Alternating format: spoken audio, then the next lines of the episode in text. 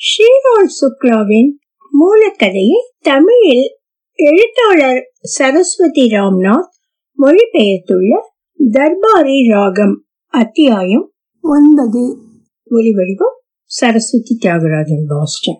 நாட்டின் வருங்கால குடிமக்களின் இதயத்திலே மகத்தான லட்சியங்களை தோற்றுவிக்க அவர்களுக்கு சிறந்த கல்வி அளித்து நாட்டின் முன்னேற்றத்துக்கு அடிக்கோடுவது என்ற உயரிய நோக்கத்துடன் தான் சங்காமல் இன்டர் காலேஜ் வித்யாலயம் துவங்கப்பட்டிருந்தது. இந்திய அரசியல் சாசனத்தில் மூலாதார உரிமைகளை பற்றி கூறியிருக்கும் அத்தியாயத்தை படிக்கும் போது ஏற்படும் தூய்மையான பவித்திரமான உணர்வுகளே பளபளவென்ற ஆரஞ்சு வண்ணத்தாளில் அச்சிட்டிருந்த கல்லூரி சட்ட திட்டங்கள் அமைப்புகள் பற்றிய விவரங்களை படிக்கும் போதும் ஏற்பட்டன. யதார்த்தம் என்ற அழுக்கிலே புரண்டு கொண்டிருந்த மனமும் அதை படித்ததும் சற்றே தூய்மையுற்றது எனலாம். இக்கல்லூரி நாட்டின் நலனை கருதி ஏற்பட்டிருந்ததால் அதில் வேறு எது இருந்ததோ இல்லையோ கட்சி பிரதி கட்சிகள் நிறைய இருந்தன. அவை தோன்றியிருந்த அளவை பார்த்து அவற்றை சிறப்பித்துக் கூற முடியாவிட்டாலும் எவ்வளவு குறுகிய கால அளவுக்குள் இவை தோன்றி வளர்ந்திருக்கின்றன என்ற நோக்கில் பார்க்கும் பொழுது பாராட்டத்தான் வேண்டும். இரண்டு மூன்று ஆண்டுகளுக்குள்ளேயே அக்கம் பக்கத்தில் இருந்த கல்லூரிகளை விட இத்துறையில் இது வெகுவாக முன்னேற்றம் கண்டிருந்தது. சில விஷயங்களில் அகில இந்திய ஸ்தாபனங்களுடன் கூட போட்டி போட துவங்கி இருந்தது என்பதுதான் இதன் விசேஷமான அம்சம். நிர்வாக குழுவில் வைத்தியரின் செல்வாக்கு மேலோங்கி நின்றது. என்றாலும் சமீபத்தில் பீகம் கேடவி ராமாதேன் இதில் தமக்கென்று ஒரு குழுவை தம்மிடம் இழுத்துக் கொள்வதில் வெற்றி பெற்றிருந்தார். இதற்காக அவர் மகத்தான சாதனைகள் புரிய வேண்டி இருந்தது. நெடுநாள் வரை அவர் தனியாகவே எதிர்த்து நின்றார். பின்னர் இரண்டொரு மெம்பர்கள் அவர் பக்கம் இழுக்கப்பட்டனர். கடினமான உழைப்பின் பெயரில் அவர் கல்லூரி பணியாட்களிடையே இரு கட்சிகளை தோற்றுவித்திருந்தார். எனினும் இதில் இன்னும் நிறைய வேலை செய்ய வேண்டி இருந்தது. பிரின்சிபால் வைத்தியரையே முழுவதும் சார்ந்து நின்றது போல் கண்ணா மாஸ்டர் ராமாதீன் குழுவினரை இன்றும் சரணடையாமல் இருந்ததும் இதில் ஒரு முக்கிய விஷயம். கண்ணா மாஸ்டரை வலிந்தெழுப்பது பாக்கி நின்றது. மாணவர்களிடையேயும் இவ்விரு கட்சிகளின் ஆதரவாளர்கள் என்ற பெயரில் இன்னமும் தனித்தனி கட்சிகள் உருவாகாமல் இருந்தன. அவர்களுக்குள் வசவு திட்டுகளும் அடிதடி சண்டைகளும் என்னவோ நடந்து கொண்டிருந்தன. ஆனால் கட்சி விவகாரமாக இன்னும் உருவெடுக்கவில்லை. இச்செயல் திட்டங்கள் எல்லாம் கட்சிக்காக என்பதன்றி தனிநபர் சம்பந்தப்பட்டவையாகவே இருந்ததால் மாணவர்களின் ரவுடித்தனம் என்ற மகத்தான ஆற்றல் தனிப்பட்ட சுய லாபத்துக்காக வீணாகி கொண்டிருந்ததால் நாட்டின் பொதுப்படையான நன்மைக்கு பயன்படாமல் நீராகி போய்க் கொண்டிருந்தது. கோஷ்டியினர் இந்த துறையில் ஆற்ற வேண்டிய பணி இன்னும் ஏராளமாக இருந்தது. வைத்தியரை தவிர கல்லூரியில் மற்ற கோஷ்டிகளுக்கு அனுபவம் குறைவு என்பது உண்மைதான். அவர்களிடம் திறமை இருந்தது ஆனால் அதற்குரிய பக்குவம் இல்லை. இருந்தாலும் வருடத்தில் இரண்டொரு முறை அவர்களுடைய சமத்காரமான செயல்களை பற்றிய புகழ் மனம் நகரம் வரை எட்டிவிடும். சில தந்திரங்கள் பிறவி கோஷ்டிவாதிகளை கூட திகைக்க வைத்து விடுவதுண்டு. சென்ற வருடம் ராமாதீன் வைத்தியரை இப்படித்தான் குறிப்பார்த்து தாக்கினார். குறி என்னவோ தப்பிவிட்டது. ஆனால் செய்தி நெடுந்தூரம் பரவிவிட்டது. பத்திரிகைகள் கூட இதை பற்றி குறிப்பிட்டன. இதன் மகிமையினால் கவரப்பட்ட ஒரு புள்ளி இவ்விரு கட்சியினரையும் பாராட்டி முதுகில் சுட்டு கொடுப்பதற்காகவே நகரத்திலிருந்து வந்தான் என்றால் பார்த்து கொள்ளுங்கள். அவன் ரொம்ப சீனியர் பெரும் புள்ளி. நகரத்து அரசியல்களில் தான் அநேகமாக இருப்பான். கடந்த நாற்பது ஆண்டுகளாக கோஷ்டி பிரிக்கும் கட்சி பணிக்கென்றே தன் இருபத்தி நான்கு மணி நேரத்தையும் அர்ப்பணித்திருந்த மகா புருஷன் அவன் வாழ்க்கையே கோஷ்டி உருவாக்கும் பணிக்கே அர்ப்பணிக்கப்பட்டிருந்தது. அகில பாரத முக்கியத்துவம் பெற்றிருந்த பெரிய புள்ளி அவன். தினமும் பத்திரிகைகளின் முதல் பக்கத்தில் அவனது அறிக்கைகள் வெளியாகின. நாட்டுப்பற்று கோஷ்டி மனப்பான்மை இவ்விரண்டின் இணையற்ற சங்கமத்தை அதில் காணலாம். ஒருமுறை இந்த புகழ்பெற்ற புள்ளி கல்லூரிக்கு விஜயம் செய்தார். இனி கல்லூரியே அழிந்து போனாலும் கோஷ்டி மனப்பான்மை அழியவே அழியாது என்ற நம்பிக்கை மக்களிடம் வேரூன்றி விட்டது. கேள்வி ஏன் கட்சி பிரதி கட்சி? இந்த கேள்வி மழையேன் பெய்கிறது என்று கேட்பது போல் இருக்கிறது. எதற்காக உண்மை பேச வேண்டும்? வஸ்து என்பதென்ன? கடவுள் என்பதென்ன? என்பன போன்ற பல கேள்விகள் எழலாம். உண்மையில் இது சமூக மனோதத்துவ அல்லது கிட்டத்தட்ட தத்துவ ரீதியான கேள்வி. இதன் பதிலை அறிந்து கொள்ள தத்துவ சாத்திரத்தை பற்றி அறிந்து கொள்ள வேண்டியதும் அவசியம். வேதாந்த ரீதியான தத்துவத்தின்படி அதாவது வைத்தியர் ஆயுர்வேதமும் அதுவும் சம அர்த்தத்தை வெளிப்படுத்தும் சொற்களாக நினைத்து உபயோகிக்கும் கூற்றின்படி கோஷ்டி மனப்பான்மை என்பதானது பரமாத்மானுபூதியின் மிக உன்னத உயர்ந்த நிலையின் ஒரு பெயராகும். அத்தூய நிலையில் ஒவ்வொரு நீயும் நான் என்பதை ஒவ்வொரு நானும் நீ என்பதை தன்னை விட உயர்ந்த நல்ல நிலையில் பார்க்கிறது. அத்தூய நிலையை எட்டி விடவும் விரும்புகிறது.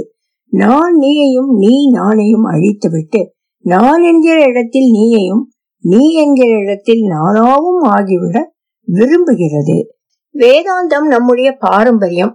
இந்த கோஷ்டி மனப்பான்மையின் பொருளையும் நாம் வேதாந்த தத்துவங்களையும் அலசி சாராக பிழிந்து எடுத்து விட முடியும். இதனால் கோஷ்டி மனப்பான்மையும் நம்முடைய பாரம்பரியம்தான். இவ்விரண்டுமே நம் பண்பாட்டு பாரம்பரியங்களே. நாடு சுதந்திரம் பெற்ற பின் நாம் நம்முடைய பல புராதன கலாச்சார பாரம்பரியங்களை அகழ்ந்தெடுத்திருக்கிறோம் அதனால்தான் ஐரோப்பாவுக்கு விமான யாத்திரை மேற்கொள்ளும் முன்னர் சோதிடர் மூலமாக பிரயாண திட்டத்தை வருகின்றோம் அயல்நாட்டு செலாவணி வருமான வரி போன்ற எக்கச்சக்கமான சிக்கல்களை விளக்க பாபாக்கள் சாதுக்களின் ஆசையை கோரி நிற்கிறோம். ஸ்காட்ச் விஸ்கியை குடித்துவிட்டு ஆசன வாயில் சிறங்கை வரவழைத்துக் கொண்டு வைத்தியத்துக்காக யோகாசிரமங்களுக்கு சென்று பிராணாயாமமும் யோகாசனங்களும் பழகுகிறோம். மேல்நாட்டு கல்வி அறிவின் மூலம் கிடைத்த குடியாட்சியை ஏற்றுக்கொண்டாலும் அதை நடைமுறையில் செயலாக்க பாரம்பரிய முறையான கட்சி ஆட்சியின் உதவியையே நாடுகின்றோம். நம்முடைய வரலாற்றில் நாம் காண்பது அது யுத்த காலமாக இருப்பினும் சரி அமைதி காலமாக இருந்தாலும் சரி அரண்மனையிலிருந்து வயல்வெளி வரை கட்சி பிரதி கட்சிகளின் நானா நீயா நீயா நானா என்ற வரலாற்று பெருமைமிக்க பரம்பரைதான். ஆங்கிலேயரின் ஆட்சி காலத்தில் அந்நியனை வெளியேற்ற வேண்டும் என்ற சங்கடத்தில் இத்தூய பரம்பரையை நாம் சில காலம் மறந்து விட்டிருந்தோம் சுதந்திரம் பெற்ற பின்போ நம்முடைய ஏனைய பாரம்பரியங்களுடன் நாம் இதையும் உற்சாகமாக ஆதரித்து விட்டோம் என்பது மட்டுமல்ல இந்த நீ நான் என்பதை இலக்கியம் கலை என்னும் எல்லா வழிமுறைகளிலும் முன்னேற்றமடைய செய்து கொண்டு வருகிறோம். இது கலாச்சாரத்தில் நமக்குள்ள பற்றை காட்டுகிறது. வேதாந்தத்தை பெற்றெடுத்த நாடு அடைந்துள்ள செல்வம் சுருக்கமாக கூற புகுந்தால் இதுதான். கோஷ்டி மனப்பான்மையின் தத்துவ தரிசனம் வரலாறு பூகோளம் எல்லாம் ஆகும். இந்த அடிப்படை காரணங்களை தவிர கல்லூரியில் இந்த கோஷ்டி பிரிவுகளுக்கு இன்னும் ஒரு காரணம்.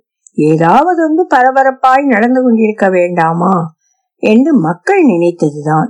இங்கே சினிமா இல்லை ஹோட்டல் இல்லை காபி ஹவுஸ் இல்லை. அடிதடி கத்தி குத்து தெரு விபத்துகள் புதிய புதிய நாகரீக உடையணிந்த பெண்கள் பொருட்காட்சிகள் வசைமாறி பொழியும் பொதுக்கூட்டங்கள் இவை எதுவுமே இல்லை.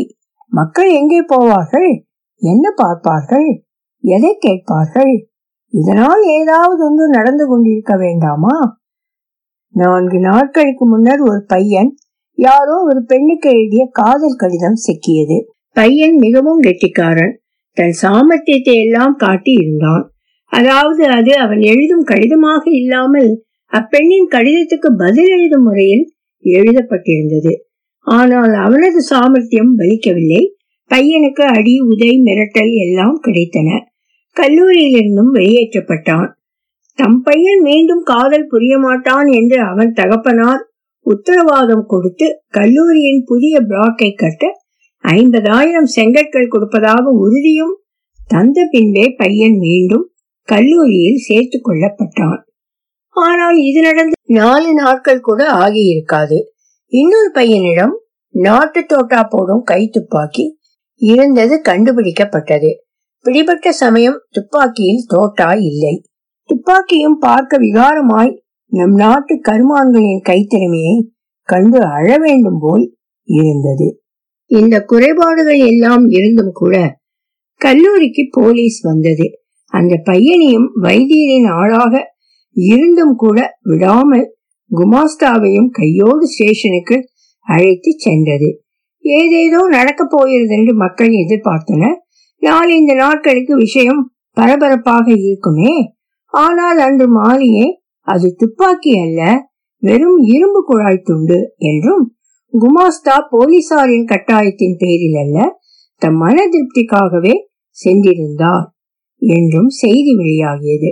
பையனும் ரவுடி அல்ல மிக நன்றாய் குழல் ஊதுவான் என்றும் தெரிந்தது.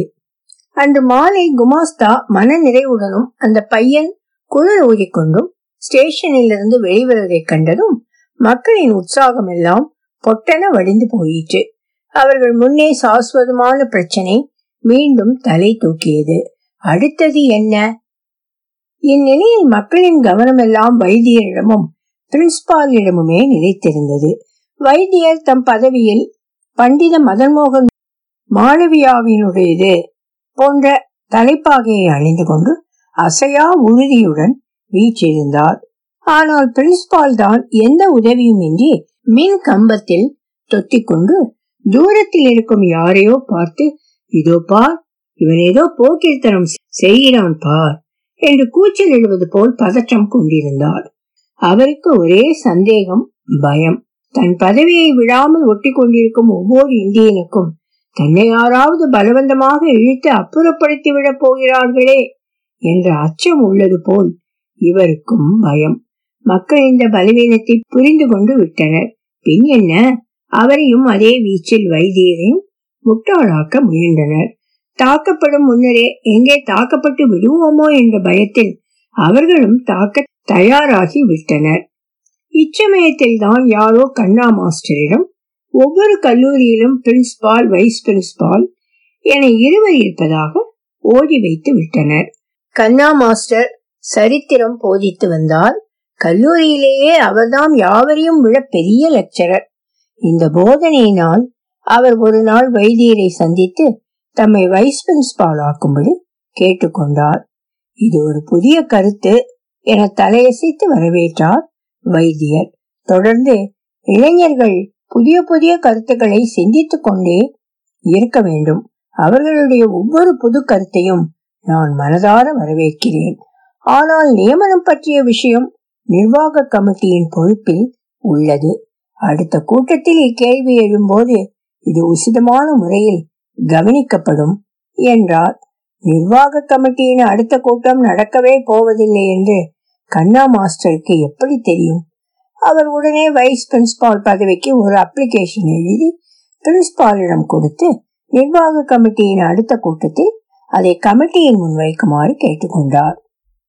கண்ணா மாஸ்டரின் இச்செயலை கண்டு பிரின்சிபால் திகைத்து விட்டார்.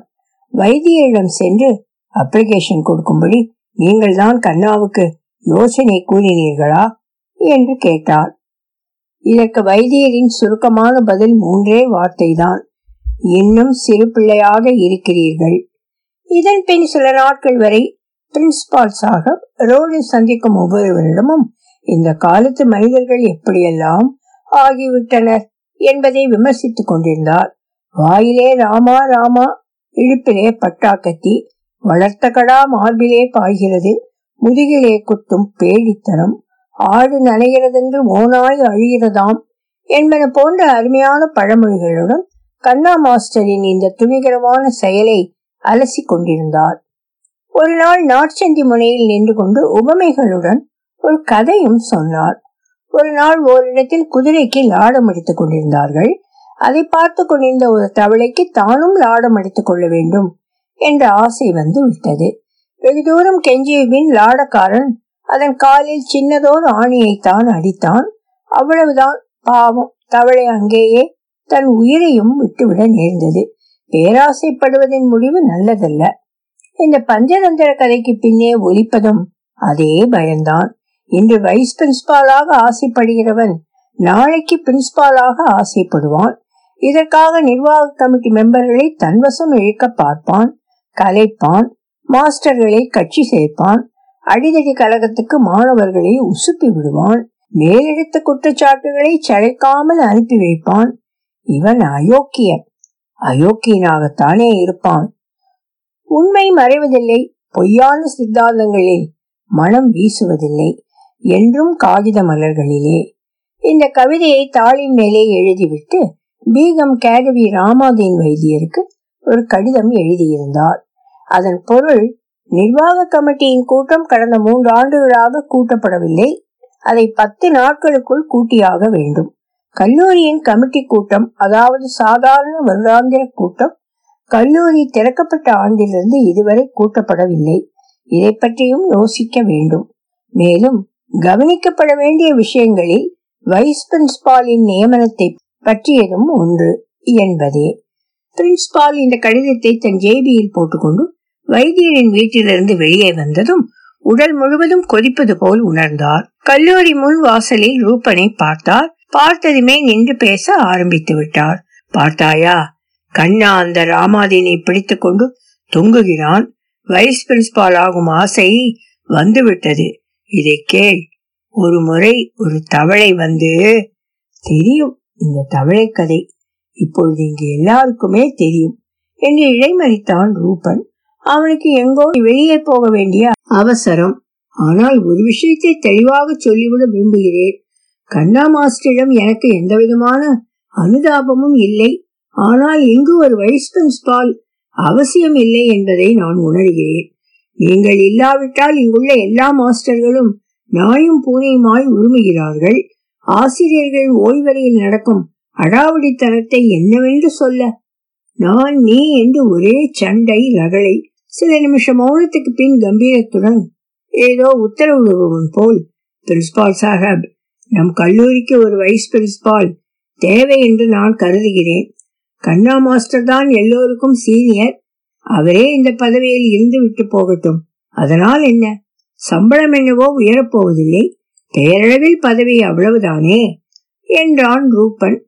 பிரின்சிபாலின் நெஞ்சு அடித்துக் கொண்ட வேகத்தை பார்த்தால் அது எழும்பி விழா கூட்டுக்குள் குதித்து விடும் போல் இருந்தது. ரூபன் மறந்து போய் கூட இதை உறக்க சொல்லிவிடாதே.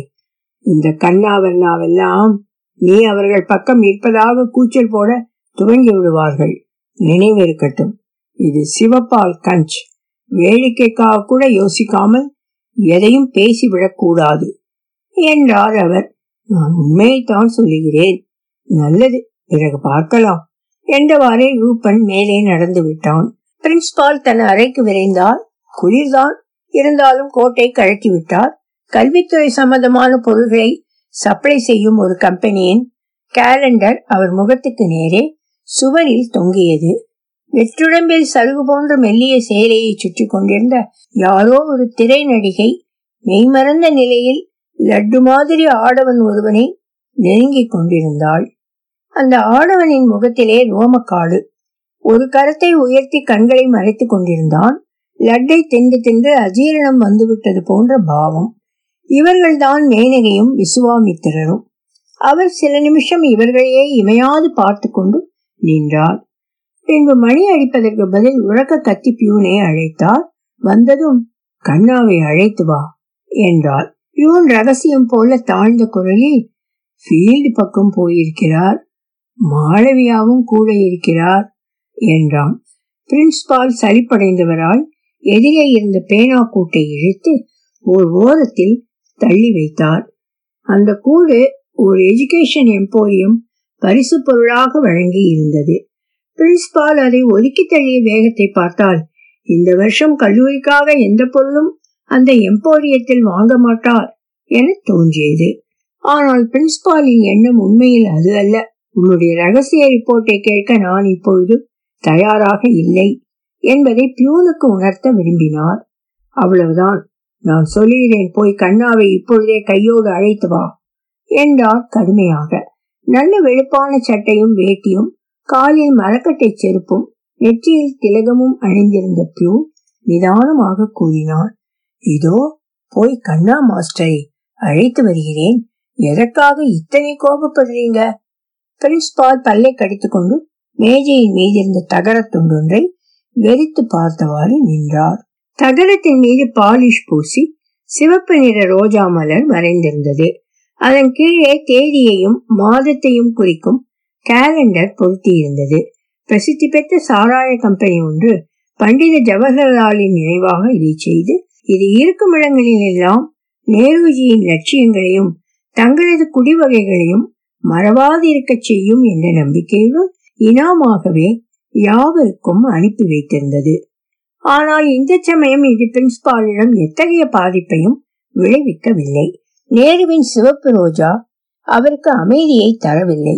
நுரை பொங்கும் பியரின் கற்பனையும் மெய்மறக்க செய்யவில்லை.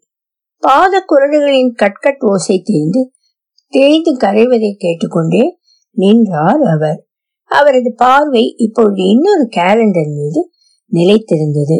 ஐந்து வயது மதிக்கக்கூடிய இரு குழந்தைகள் பெரிய பெரிய ரைபிளை ஏந்தியவாறு பனிப்பாறைகளின் மீது கவிழ்ந்து கொண்டிருந்தனர். சீன படைகளை எதிர்பார்த்து கொண்டிருந்தார்களோ என்னவோ? எந்த தொழிலகத்தின் சணற்பைகள் சிறந்தவை என்பதை இப்படி கலைத்தன்மையோடு வெளிப்படுத்தி இருந்தார்கள். கண்ணாவை எதிர்பார்த்த வண்ணம் நிலை குத்திய பார்வையுடன் அமர்ந்திருந்த பிரின்சிபால் கண்ணாவுக்கு மட்டும் இந்த வைஸ் பிரின்சிபால் ஆசை வராமல் இருந்திருந்தால் எவ்வளவு நன்றாக இருந்திருக்கும் என்று யோசித்துக் கொண்டிருந்தார். அங்கு நடைபெறப் போகும் சம்பவத்தை வரலாற்று முக்கியத்துவம் உள்ளதாக ஆக்க வேண்டி குமாஸ்தா முன்கூட்டியே வராந்தாவில் வந்து நின்று கொண்டு விட்டார். அவருக்கு பின்னால் ஜன்னலுக்கு கீழே காலை அகட்டி கொண்டு சிறுநீர் கழிப்பதற்காக நின்ற ட்ரில் மாஸ்டர் அதற்கு பதிலாக பீடி குடிக்கலானார் கண்ணாவுக்கும் பிரின்சிபாலுக்கும் இடையே நடக்க போகும் உரையாடல் மக்களின் காதலில் கெட்டாமல் காற்றிலே கரைந்து விடுமே என்ற அச்சம் எழ இப்பொழுது நியாயமில்லை.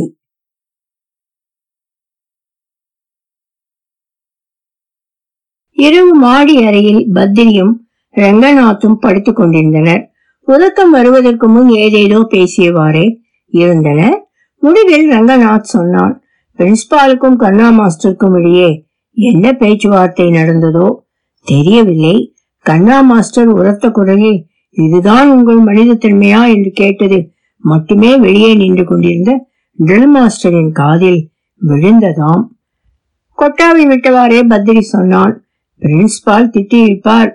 அதற்கு பதிலாகத்தான் இப்படி மனிதத்தன்மை அதே இது என்று பேச்சு வந்திருக்கும். கண்ணா இப்படித்தான் பேசுவான். வடிகட்டின முட்டாள். திட்டுக்கு சரியான பதில் செருப்புதான் என்றான் ரங்கநாத். பத்ரி இதற்கு பதில் ஏதும் கூறவில்லை. ரங்கநாத் மீண்டும் தொடர்ந்தான். நான் தான் பார்த்து கொண்டிருக்கிறேன் இங்கு மனிதத்தன்மையை பற்றி பேசுவதே வீண். பத்ரி திரும்பி படுத்துக் கொண்டான் குட் நைட் என்று சொல்லும் ஸ்டைலில் கூறினான் அது சரி. இங்கு அ இ படிப்பவன் கூட உருதுவில் உணர ஆரம்பித்து விடுகிறான். பேச்சுக்கு பேச்சு மனிதத்தன்மை என்று என்ன அது மனிதத்தன்மை? பேச திராணி இல்லை என்றால் வந்து விடுகிறது பிரலாபம். மனிதத்தன்மை அது இது என்று. பத்ரி உறங்கிவிட்டான் போலும் ரங்கநாத் கம்பையை இழித்து போட்டி கொண்டு கூரையை பார்த்த வண்ணம் படித்திருந்தான். கதவு தெரிந்திருந்தது வெளியே நல்ல நிலா. சற்று நேரம் சோஃபியா லாரன் எலிசபெத் டெய்லரை பற்றியும் நினைத்துக் கொண்டிருந்தான். பின்பு சீச்சி இது ரொம்பவும் ஒழுக்க குறைவான செயல் என்று எண்ணுபவன் போல பட்டணத்து வண்ணான் மகளை பற்றி நினைக்கலானான். இப்பொழுதெல்லாம் வெளுப்பதற்காக வந்துள்ள துணிகளே கையில்லாத ரவிக்கைக்குத்தான் அவள் முதலிடம் கொடுத்து அணிந்து கொள்ள துவங்கியிருந்தாள். சற்றைக்கு பின் இதுவும் ரொம்ப மோசமானது மட்டமானது. என்று நினைப்பவன் போல் அந்த நினைவை உதறிவிட்டு சினிமா நடிகைகளின் நினைவிலே மிதக்கலானான். இம்முறை தேசிய உணர்வு தேசபக்தியின் காரணமாய் விச் டெய்லரின் நினைவை துரத்தி அழித்துவிட்டு வஹீதா ரஹ்மான் சைரா பானுவின் உதவியை நாடினான். சில நிமிடங்களுக்கு பின் ஒவ்வொரு விஷயத்திலும் மேல்நாட்டிடமிருந்து தூண்டுதல் பெறுவது சரியல்ல என்ற முடிவுக்கு வந்தான். முழு மனத்துடன் ஈடுபட்டால் தேசபக்தியும் மிக ருசிகர விஷயமாகத்தான் இருக்கும் என்ற நினைப்பு மேலோங்கியது. திடீரென அவனுக்கு தூக்கமாய் வந்தது. மிக மிக முயன்றும் சாய்ரா பானுவின் தோற்றத்தின் முன்னே அவனது நினைவு வட்டம் குறுகி கொண்டே வரலாயிற்று. வட்டத்துக்குள் சிங்கங்களும் கரடிகளும் குறுக்கும் நெடுக்குமாய் ஓடலாயின. சாய்ரா பானுவை அப்படியே பற்றி இழுக்க ஒரு முறை முயன்றான். ஆனால் அவள் அவன் பிடியிலிருந்து நழுவி விட்டாள் அதே வேகத்தில் சிங்கமும் கரடிகளும் கூட ஓடிவிட்டன. அப்பொழுதுதான் கண்ணா மாஸ்டரின் உருவம் தாறுமாறாய் கண்முன்னே தோண்டி தோண்டி மறைந்தது. எங்கோ ஒரு குரல் ஒலித்தது. மனிதத்தன்மை மனிதத்தன்மை என்று முதலில் யாரோ இந்த சொல்லை கிசுகிசுப்பது போல் இருந்தது. பின்னர் யாரோ மேடையின் மீதேறி கம்பீரமான குரலில் கூறுவது போல் இருந்தது. இதன் பின் பெரும் முழக்கமே துவங்கிவிட்டது.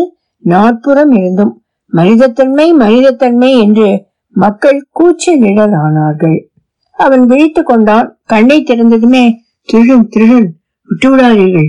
புரியுங்கள். திருடன் திருடன் என்ற கூச்சல் கேட்டது. இரண்டு கணங்களுக்கு பின்னர் கிராம்போன் ரெக்கார்டில் ஊசி ஒரே இடத்தில் கர் கர் என்று சுழலுவது போல் திருடன் திருடன் என்ற கூச்சலை தவிர வேறு எதுவுமே கேட்கவில்லை.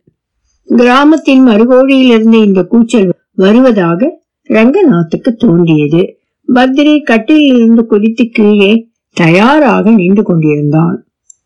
ரங்கநாத்தும் எழுந்து உட்கார்ந்து கொண்டான். பத்ரி சொன்னான் சின்னவன் அப்போதே சொன்னான் திருடர் கூட்டம் ஒன்று அக்கம் பக்கத்திலே சுற்றி கொண்டிருக்கிறது என்று. கிராமத்துக்குள்ளே வந்துவிட்டார்கள் என்று தோன்றுகிறது. இருவரும் அவசர அவசரமாக உடை அணிந்து கொண்டு வெளியே வந்தனர். கதவரியில் சென்றதுமே அவர்கள் நடையில் வேகம் பிறந்து விட்டது அதற்குள்ளேயே நாலா பக்கம் இருந்தும் திருடன் திருடன் என்ற கூக்குரல் உயர்ந்து விட்டது. கூச்சல் அதிகரித்த வேகத்தை பார்த்தால் ஆங்கிலேயர்கள் மட்டும் ஆயிரத்தி தொள்ளாயிரத்தி இருபத்தி ஒன்றுக்கு முன் இதை கேட்டிருந்தால் அப்பொழுதே இந்தியாவை விட்டு தங்கள் நாட்டுக்கு ஓடி போயிருப்பார்கள் என்று தோன்றியது. இருவரும் மாடியிலிருந்து கீழே வந்தனர். முன்னணிக்கு வந்ததுமே பத்ரி ரங்கநாத்தை நோக்கி நீ இங்கேயே கதவை தாழிட்டுக் கொண்டு உட்கார்ந்து கொள் நான் வெளியே போய் பார்த்து விட்டு வருகிறேன் என்றான். இதற்குள் ரூபன் வீட்டின் உள்ளே இருந்து வேட்டுமணியை தூக்கி பிடித்தவாறே படபடவென்று நடந்து வந்து நீங்கள் இருவருமே வீட்டில் இருங்கள் நான் போய் பார்க்கிறேன் என்றான். வெளியே போய் பார்ப்பது என்பது தன் வீரத்தை காட்டுவது அல்லது சக்கர யோகத்தை பிளப்பது என்று தோன்றியது. ரங்கநாத் பெரிய தியாகி போல் பேசினான். அப்படி என்றால் நீங்கள் இருவருமே வெளியில் போங்கள் நான் வீட்டிலேயே இருக்கிறேன். நிலா வெளிச்சத்தில் எதிரே இருந்த பாதையில் யாரோ மூவர் திருடன் திருடன் திருடன் என்று கத்திக்கொண்டே போனார்கள். அவர்களுக்கு பின்னால் இன்னும் இருவர் மேலும் முறக்க திருடன் திருடன் என கூவிக்கொண்டே ஓடினர். அவர்களுக்கு பின்னாலும் ஒருவன் இதே பல்லவியுடன் தொடர்ந்தான். மேலும் இரண்டொருவரும் சென்றனர். எல்லோர் கையிலும் குண்டாந்தடி. எல்லோரும் ஓடிக்கொண்டிருந்தனர். எல்லாரும் திருடர்களை துரத்தி கொண்டிருந்தனர். இந்த ஊர்வலத்தில் கடைசியாக சென்றவர்களை பத்ரி சற்றே அடையாளம் கண்டு கொண்டார் உடனே ஓடிப்போய் அவர்களுடன் கலந்து கொண்டார். உரத்த குரலில் யார் அது சின்னவனா? திருடர்களா? எங்கே? என்று கேட்டார்.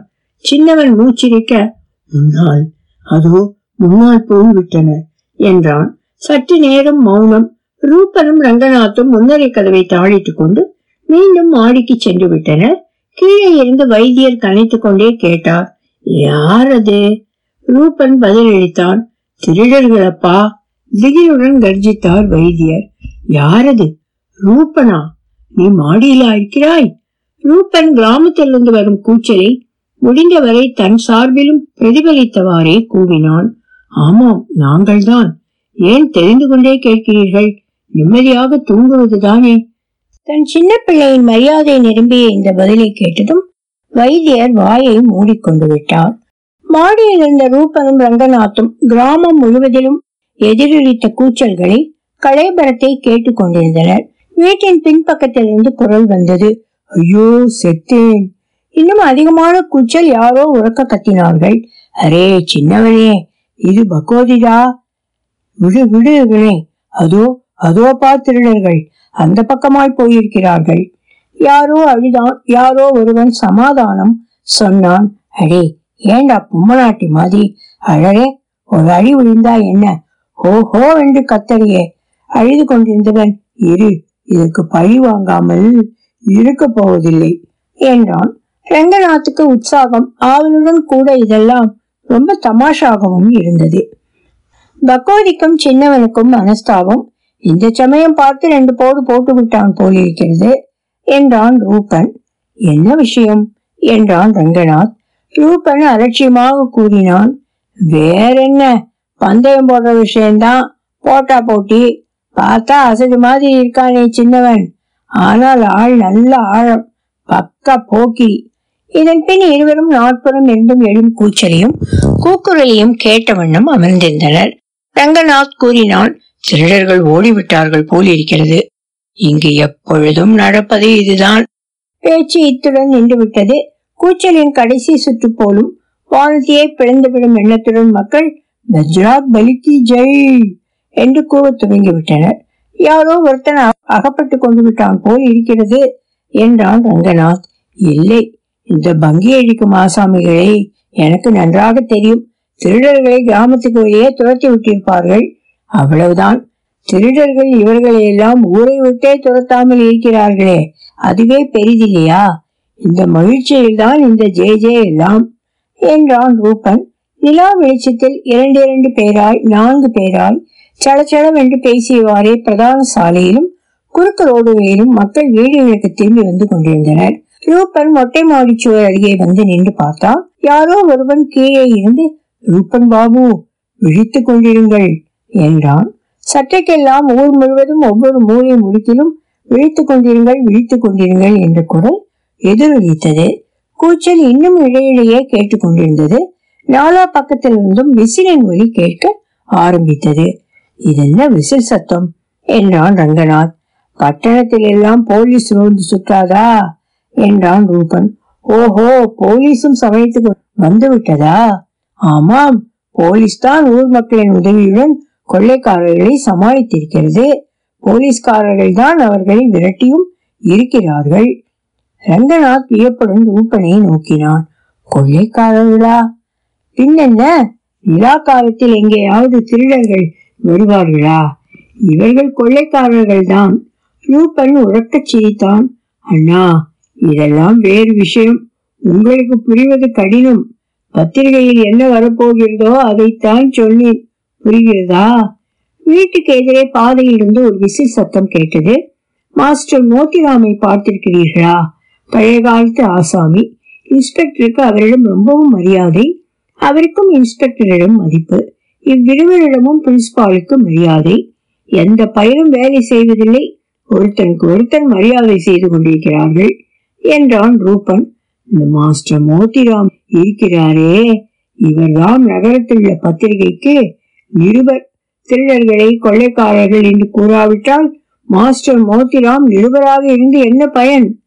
விசிலின் ஓசையும் விழித்துக் கொண்டிருங்கள் என்ற அறை கூவலும் மெல்ல மெல்ல தொலைவிலே கேட்கலாயின. மக்கள் அவரவர் வீட்டின் கதவை தட்டி திறக்கும்படி கூப்பாடு போட்டு கொண்டிருந்தனர். வைத்தியர் வீட்டிலும் நடைக்கதவின் தாழ்பாளை யாரோ ஓசைப்படுத்தினார்கள். வெளியே படுத்துக் கொண்டிருந்த சமயக்காரன் ஏமினான். பலமாக நாதங்கி மீண்டும் ஓசைப்பட்டது. பத்திரியாக இருக்கும். வா போய் கதவை திறக்கலாம் என்றார் ரங்கநாத். இருவரும் கீழே வந்தனர். தாழ்பாளை நீக்கியவாறே ரூபன் கேட்டான் என்ன நடந்தது அண்ணா? எல்லா திருடர்களும் ஓடிவிட்டார்களா? பத்ரி பதிலேதும் கூறவில்லை. மௌனமாய் படிகளில் ஏறி மாடிக்கு வந்தார் ரூபன் கீழேயே தன் அறைக்கு போய்விட்டான். பத்ரியும் ரங்கநாத்தும் தங்கள் தங்கள் கட்டிலில் படுத்ததும் கீழே தெருவிலிருந்து யாரோ குரல் கொடுத்தனர். வஸ்தாது சற்று இறங்கி வாருங்கள். விஷயம் ரொம்ப மோசமாகி போய்விட்டது. பத்ரி கதவருகே நின்றவாறே கேட்டார். என்ன நடந்தது? ராத்திரியெல்லாம் இப்படி அமர்க்களம் செய்து கொண்டேதான் இருக்க போகிறீர்களா? தூங்க விட மாட்டீர்களா? சின்னவன் தேவையிலிருந்தே பதில் கொடுத்தான். வஸ்தாது தூங்குவதாவது. மண்ணாங்கட்டி. முடுங்காதே இப்பொழுது ரிப்போர்ட் கொடுத்தாக வேண்டும். இங்கே தெரு தெருவாய் திருடன் திருடன் என்று கூச்சல் போட்டுக்கொண்டு பயல்கள் திரிந்திருக்கிறார்கள். அங்கே இந்த கலையபுரத்தில் யாரோ ஒருத்தன் ஒரு கை பார்த்து விட்டான். கயாதியின் வீட்டில் திருட்டு நடந்து விட்டது. கீழே இறங்கி வாருங்கள். தர்பாரி ராகம் தொடரும்.